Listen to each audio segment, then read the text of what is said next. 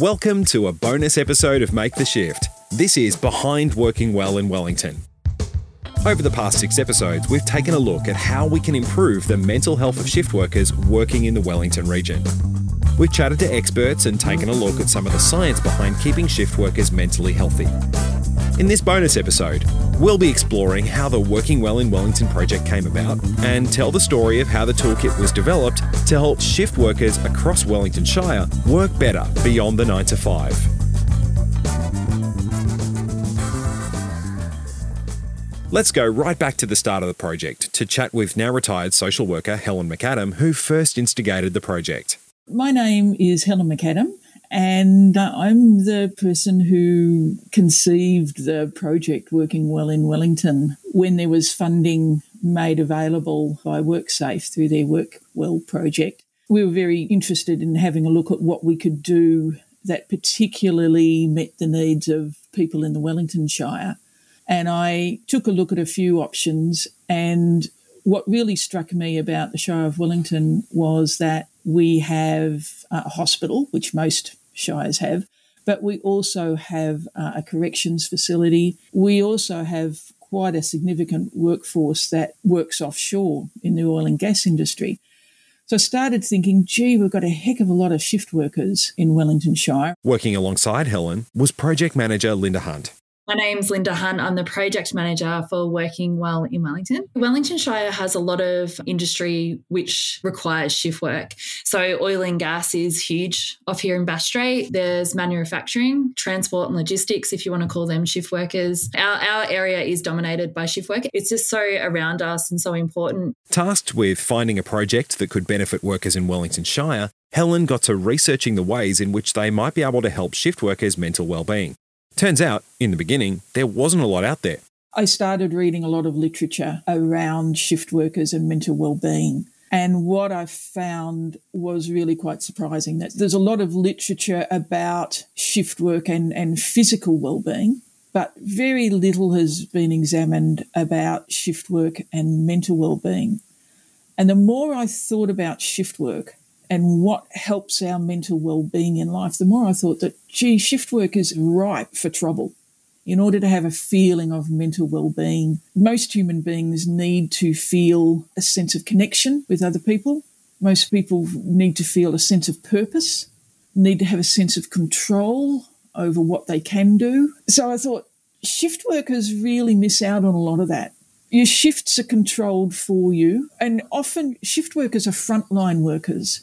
They're the ones that do the work that keeps that particular industry ticking over 24 7. So if the widget has to be fixed, it has to be fixed. There's no, oh, well, I'll do that tomorrow. If you're sitting in an office and, you know, you're researching like me, you can kind of do something one day that you really enjoy, knowing that tomorrow you can do the other work. But if you're a shift worker, the amount of work that you do is really set for you and, and there's no getting away from it. If, if there's a nurse and, and somebody needs a medical intervention, you can't just say, well, I'll do that tomorrow. The lack of control, the unsociability of the hours, I started to think shift workers really have to think about their lives quite differently. I've got some friends who are shift workers, and, and sometimes, you know, you get a bit crabby when you want to do something with them and, and they have to work. And you think, how often do they cop that oh, gee, why, why, why do you have to work that? Why can't you change your shift? And you realise that, you know, it's very, very difficult for them to do that. There was a real gap in the research. How do you help shift workers maintain and improve their mental health? Well, the first step to doing that was to better understand how shift work impacts a person's mental health, before hopefully being able to come up with some interventions to improve it.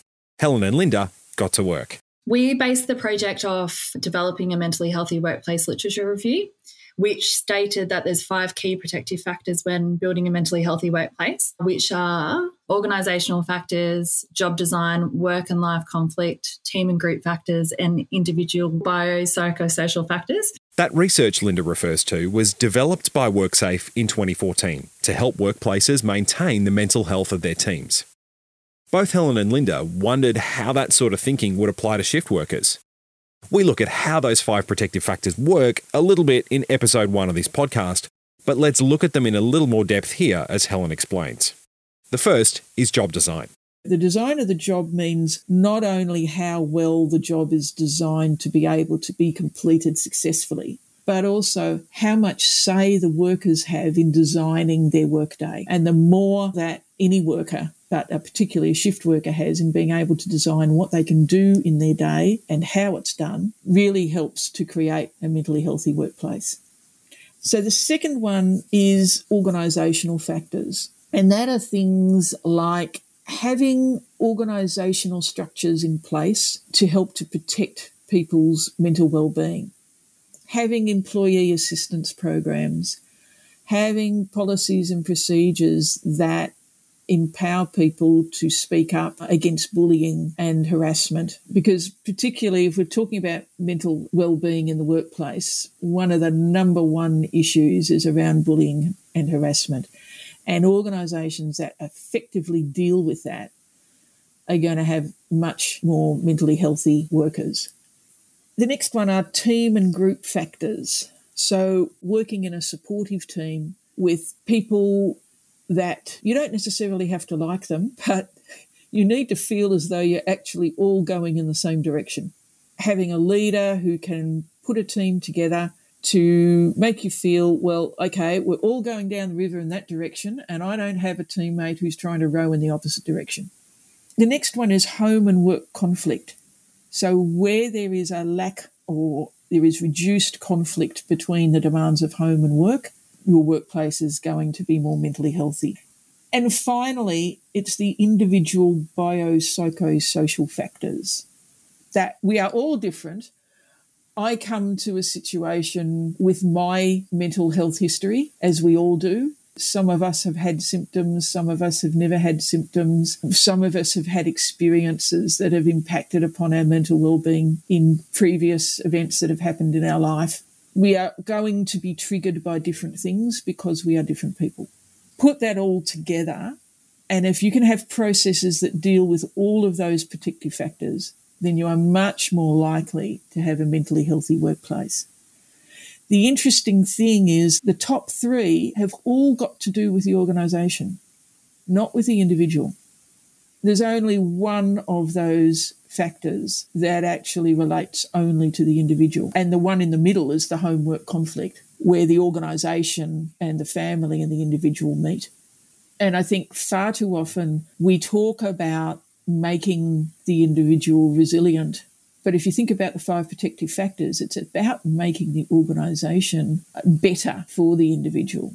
In order to look at how those protective factors affected shift work, it was time to get boots on the ground. Linda and I got as immersed in shift work as we possibly could. The first organisation that we started with was Central Gippsland Health, and our organisation is co located at Central Gippsland Health, so we were on site with them. So we could actually go and talk to people during night shift and afternoon shift and talk to them as they were going on shift and going off shift. So we were really able to immerse ourselves in and get really good feedback from what was happening for them at that time at 11 o'clock at night or 2 a.m. or whenever it was that we were there talking to them walking around the hospital at that hour really helps you to understand that particular workplace is quite different from what you would normally see in a hospital at two or three in the afternoon. We started out by giving them a survey and we actually just asked them four simple questions. What do you like about shift work? What don't you like about shift work? If you're a manager, what would you do to support shift workers? And is there anything else that you'd like to see? We got some really good responses from that. We used the themes that came out of those written responses. Compiled those, identified the themes, then came back with our themes and run focus groups to get a little bit more information from the shift workers to then start developing the co design strategies. So we followed up a lot of people individually who said interesting things. We invited people to focus groups. So we tried to immerse ourselves as much as we could in each organisation. That original trial at Central Gippsland Health, or CGH, was then followed up at three other organisations across different industries dairy manufacturer Saputo, who have a plant in Maffra, oil and gas contractors UGL, and Corrections Victoria through their correctional centre at Fulham. We tried to understand their work as much as we could. So when we moved on to manufacturing, which I've got no experience of at all, and corrections, which I have very limited experience of, we used a similar sort of process as far as we could. We, we also measured the mental well-being of the workforce. So we, we used a, a Warwick Edinburgh mental well-being test to test the well-being of that particular workforce population something that we've really emphasized is it's so important to hear from the shift workers themselves. And one of the biggest successes we had, we actually came in at night, came in on weekends, came in really early in the morning. So we walked the talk. We weren't expecting to talk with shift workers between nine and five. So we always say we used to do late earlies, but they were so appreciative of that. And everyone was so willing to talk because they thought it was such a good project and they could see the influence they could have over the project as well. The results to come out of those surveys and focus groups seem to, on the whole, reinforce the idea that shift work could be pretty taxing on mental health. We had some preconceived ideas. Some of them turned out to be quite accurate, and others turned out to be completely inaccurate. And that's that's the joy of, of research. And we did find in most organisations the shift workers mental well-being was a little bit worse than the average population. So that was reinforcing what we were thinking in those terms. And generally, it didn't really matter that there were four different organisations across four different industries. All the participants generally said the same things. What we have found throughout Wellington is that the issues that affect shift workers affect shift workers right across the board. We've worked in four different organisations in four completely different sectors, but when we survey the staff, the staff are saying exactly the same things in exactly the same proportions. They're very clearly saying the good parts of shift work are extra money through shift work allowances in those industries that pay those allowances and some flexibility about not working nine to five does enable them to be able to do some things with kids and partners in different times. However, counterbalance that, the vast majority of the, and we're talking about 80% of the shift workers right across every organisation that we talk to, was saying the effect on their sleep and their social life was profoundly negative. That just matches up with a lot of the research that's been done both in Australia and internationally that the two most disruptive aspects are around sleep and socialisation. With all four organisations, the first thing when you ask them about shift work is fatigue and the impact on family and social life. They're the most significant ones that people talk about. And if people struggle, that's what they struggle with. Definitely missing those significant days like Christmas and birthdays, and that definitely came up. By the end of it, we definitely realized there was themes. Like it really didn't vary that much from organization to organization when just looking at the shift working aspect. And a lot of those things, sleep deprivation, missing key events, uncertainty, all that sort of stuff, could be boiled down to just one thing rostering. Really, the major themes that came through were that rostering was the number one issue. And if we could do something about rostering, that would be fantastic. People were talking about the fairness of rosters, the predictability of rosters, and being able to have more choice around rosters. There are some people who would have loved to have done night shift for the rest of their lives. There are other people who would gladly avoid morning shifts for the rest of their life. Where people were happy with their rosters, they were generally feeling better about their work and themselves and their life in general. With the health service, it was rostering. Um, they self roster, so that was a huge thing. So it was a double edged sword with that, though. They loved it because they could pick their rosters, but then they hated it because they didn't know what they were going to be working. If you've got a good roster that takes your need for sleep and for socialization and eating well and exercising well into account, and your body clock fits that cycle really well, and those people were coping with shift work a heck of a lot better than, than people who weren't. But it's not just the employers that were imposing bad rosters on their employees. Sometimes employees were imposing bad rosters on themselves purely because it's what they thought would suit their lifestyle rather than what actually benefits their health. They found a lot of shift workers were really interested on how they could do shift work better, but didn't really have any information about what shifts and rosters would work well for them. What we started to hypothesize was where there was self rostering and people could choose their rosters, were people aware that by choosing certain rosters, they could be more likely to be harming their mental well-being? Do people know that if they do too many night shifts in a row, or if they do a, a night shift and then come back on an early shift or something like that, that that can really upset their sleeping patterns and therefore risk their mental well-being? Would you do that if you knew that information? it was not only about managers imposing rosters that might not be that healthy, but was it also people requesting rosters because they didn't realise that if you keep doing this for the next however many years, you run a greater risk of developing anxiety or depression or something like that. Some other problems that the team spotted were related to power imbalances between shift workers either because they aren't the primary breadwinner for their household, because they're young, or simply because shift workers are often the grunt workers of their industries. I think that shift work and the treatment of staff is very gendered. What I've found really surprising is that industries that are more traditionally male dominated seem to have better shift patterns.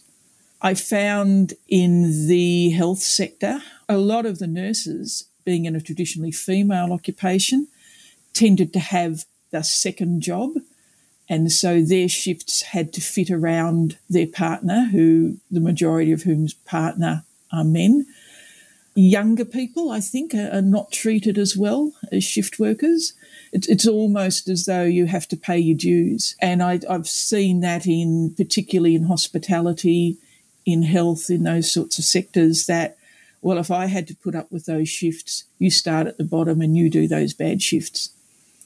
And, and so I think shift work has a certain amount of discrimination built into it. I, I, think that, again, for a lot of people, when you need to put food on the table, when you need to pay your rent, you need to work. And if they're the shifts that are being offered to you, then they're the shifts that you take. And often, as you go up the hierarchy in an organisation, you move away from being a shift worker. It's that sense of going up the hierarchy to get away from shift work. And it was interesting because when we talked to the organisation around that, there was things like, oh, well, but everyone has to attend training. So we have to rotate their shifts so they can all attend training. But nobody thinks of actually having the training at night. And, and, you don't see the people who work nine to five necessarily thinking, oh, well, for that particular instance, for that particular piece of training, I'll alter my hours. We just alter the shift workers' hours. But that's not to say that management for shift workers aren't under a huge amount of pressure themselves to keep things going working with corrections, there's always going to be prisoners in a correctional facility. You can't tell them to go home. You can't send your patients home and say, "Oh, look, we don't have staff." Even Saputo, like with their dairy manufacturing, um, the the show must go on. They've got demands. You know, dealing with milk, it, they can't let it go sour at the back everywhere. It's just that 24 7 society can't put it on pause if you can't get the staff. And I think when you've got sick leave with shift workers, it just brings such another element to it. I've, you know, witnessed when it's seven o'clock at night and someone's called in sick for night duty. It just puts a heap of pressure on everyone, but people get unwell. So you've got to support that. Uh, you know, talking to the managers of shift workers throughout this project too, someone was talking about getting a phone call on a Saturday night that there was a shutdown starting and they had to get staff there ASAP. Like, yeah, just enormous layer of pressure, not for just for the ma- for the management, but for the shift worker as well to address those needs of society. Some of this seems to suggest that shift work can be a bit of an afterthought the out of sight, out of mind aspect for managers and leaders who don't work shift work or don't anymore can mean that sometimes the needs of shift workers are simply forgotten about. One stark reminder of this is that training people to cope better with shift work isn't really a factor in many university courses, even in professions where shift working is the norm, like nursing. perhaps in the training, we're not thinking about the situations in which those workers are going to be placed. We're very good at teaching technical competence and technical skills and theoretical knowledge. But uh, we, we almost expect then that the organisation will just deal with them when they're out in the workforce and we don't have to worry about that. I think when you're looking at a profession particularly in, in nursing, where you know that 100% of your graduates, at least for the first couple of years, to end up working shift work, then I think there is a duty for that educational institution to actually talk about that and to help to prepare those workers. One of the participants in this study, grad nurse Jules, finds that there is a disconnect between the theoretical and the experience. Her first ever shift work experience even after the university organised placement came after she graduated. We do touch on it at university about shift work and ways that we can find a work life balance. But I think until you're actually in the thick of it, it's one thing to theorize about it. But then when you're actually practically living the shift work life, it's quite different. I think education is changing, thank heavens, away from just teaching theoretical constructs to the practicalities of preparing people for the workforce. And preparing people for the workforce includes the conditions in which you're going to be working. Wellington Shire is a rural area, and that itself places extra demands on shift workers that might not be felt in capital cities like Melbourne or even larger regional hubs like Bendigo or Ballarat. Maffra, where one of Saputo's big dairy manufacturing plants is, for example, is just under three hours' drive from Melbourne and doesn't really have the 24 hour economy that somewhere like a capital city might do, which means that shift workers are working even more outside what the town and the infrastructure around it is set up to support. The workers Helen and Linda interviewed said it makes even something as mundane as the drive home a real occupational hazard reflecting on our nursing cohort, they were telling us they've got a 20 to 30 minute drive to and from work. And one of their biggest fears was driving home after night shift, 30 minutes to get home. Someone actually reflected on this. They'd worked in the city prior. You know, you might be driving on a, a highway after night shift in the city, but in country, we've got gravel roads, got a real concern with wildlife. You've just got that added layer of caution when you're driving. And so many times shift workers said, I drive home, but I actually couldn't tell you what streets I went down to get home because it was just automatic and they were so tired. So that's such a big concern. And I think that's something so different from the city. Like that's a reality of living in the country. And you can forget about that late night Macca's run. We don't have as many places to go, you know, even get food during night shift. So, for instance, Saputo and Maffra, we um, did a partnership with a local catering um, company to provide meals there because at night in Maffra, you cannot get any food. So, if you forget your lunch, or sorry, if you forget your on nighttime snack. I don't even know what you call it, dinner, lunch. Where can you go? Like there's just nothing. So, you know, in the city that you might have a convenience store or something available to you, but in rural you you just don't. And I think that just makes it a little bit harder that you don't have that alternative. So it's so important for workplaces to actually have an option there for the night shift. And it makes them feel more supported as well if they know they've got something, if they do forget or if they actually just don't feel like it. So, Helen and Linda compiled their data, and through their research, one big learning became apparent. Those five protective factors that they'd based their research on were all important, but they were not all equal. We went into the project thinking they were all equal, that you had to put equal attention to the five, and then the world would be a lovely place. But three years down the track, what we've learnt from this project is it's kind of like a hierarchy. We've actually illustrated it as a triangle. The base of the triangle is job design. If you get job design right, and you've got people who are coming to work knowing what they have to do, when they have to do it, and they're comfortable and confident about doing it, and they've had some input into how they can be the best they can be in doing that job, and the job is well designed from a mental and ergonomic and all sorts of perspectives, then that's a fantastic base. There's no use doing anything there unless you've got job design right. Then, after you've got those next three factors right, and a lot of that has got to do with leadership, then just concentrate on the individual. but they're only the tip of the iceberg. People will more naturally thrive in organisations that are doing all the other stuff well. And then you don't have to worry about trying to change the individual to fit into the organisation. The individual will be empowered enough to really contribute much more to that organisation. Our project did have an emphasis on resilience training, but what we found if you don't have your foundations in place, if you don't have your solid policies and then authentic leadership, you can't do resilience training without that and expect change if you do resilience training without the underpinnings, you can be seen to be asking your shift workers or any workers to put up with a shitty work environment. If you've got poor job demand and job control and you give them resilience training to cope with that, that's not okay. You've got to start looking at your foundations and working through the layers before you can put the cherry on top of the ice cream. So let's go through that triangle from the base, the most important factor, which, as Helen has just mentioned, is job design. So the design of the job, we talked about rostering, that's kind of the number one. When you're a shift worker, you're a frontline worker. So you can't just decide, I don't want to change that IV line. I don't want to do it now. I want to go and have a sleep or something. You, can't do that. But there are things that organisations can do around rostering and around people being able to have some choice in the things that are not so urgent. Once an employer has given their employee a job that they feel like they have some ownership of and some control over, and that it's not too taxing and provides enough of a challenge, the next thing to look at is organisational factors. The organisational factors, things like having policies and procedures in place, but more importantly, actually following them and being fair about them. They're very much in the organisation's scope to do.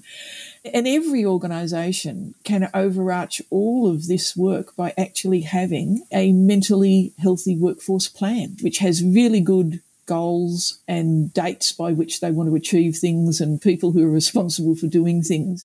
Team and group factors are next on the list, and the most important element of that is making sure everyone's pulling in the same direction. Organisations have a responsibility to appoint and train leaders who are good at leading, who are good at bringing groups of people together to accomplish common goals.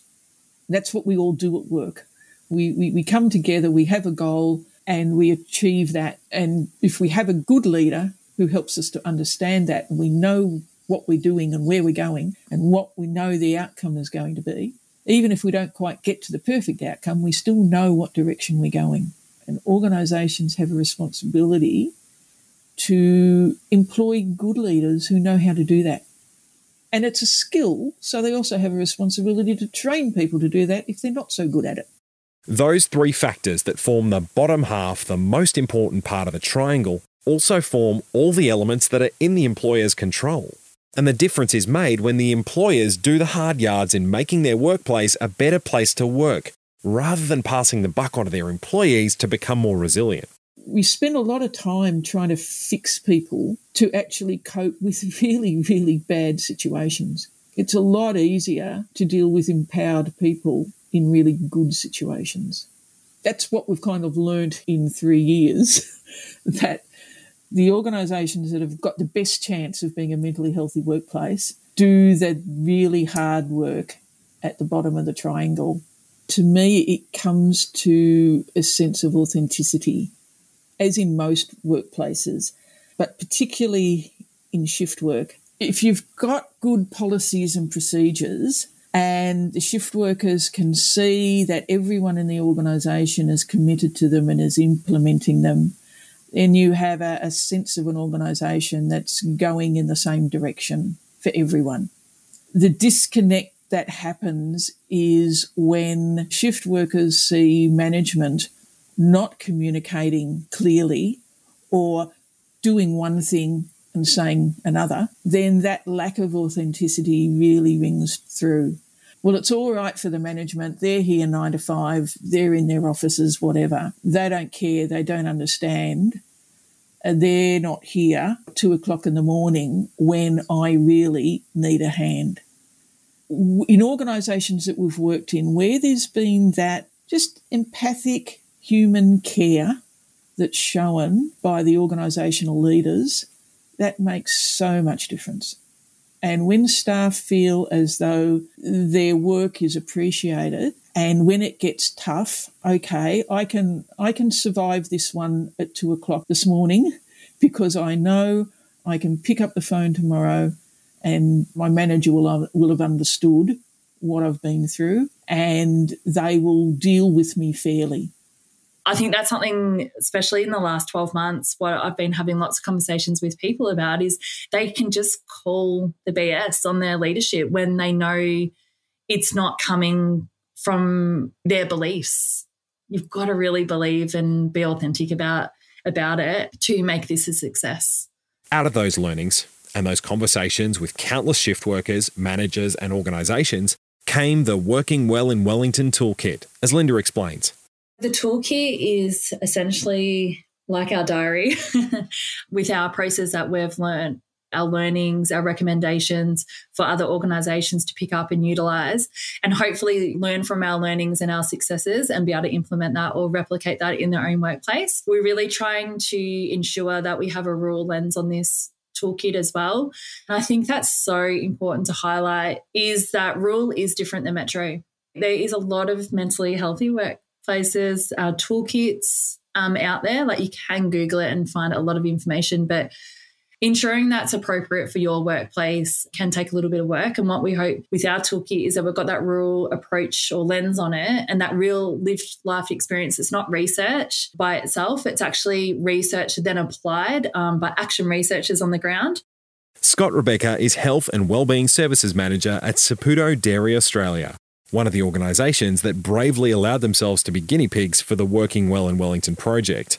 But despite the nervous moments in surveying your workforce to find out what they really think of their employers, Scott says there's been a huge organisational benefit in participating. I think we've been so lucky to be part of Working Well in Wellington project that has allowed us to better understand what's going on with our workforce. It's such a, an awesome way to engage with your employees about their well-being and he says the benefits will extend far beyond just Wellington Shire.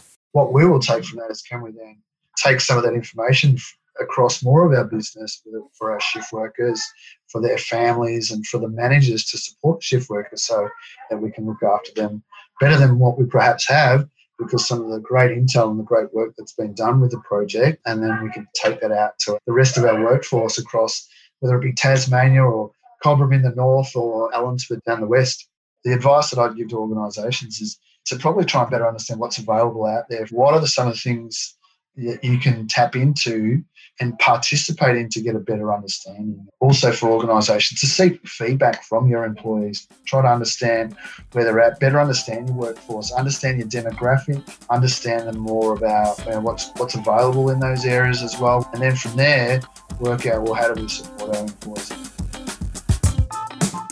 Make the Shift is a podcast produced as part of the Working Well in Wellington Toolkit by Wellington Primary Care Partnership and funded by WorkSafe's Work Well Mental Health Improvement Fund. This podcast was recorded in Gippsland on the traditional lands of the Gunai Kurnai and Bunurong peoples. It was produced by Jetstreamer and voiced by Chris Plumridge. For more episodes, search for Make the Shift on Apple Podcasts, Spotify, and wherever else you get your podcasts. For more information about the Working Well in Wellington initiative or to download the toolkit, visit maketheshift.org.au.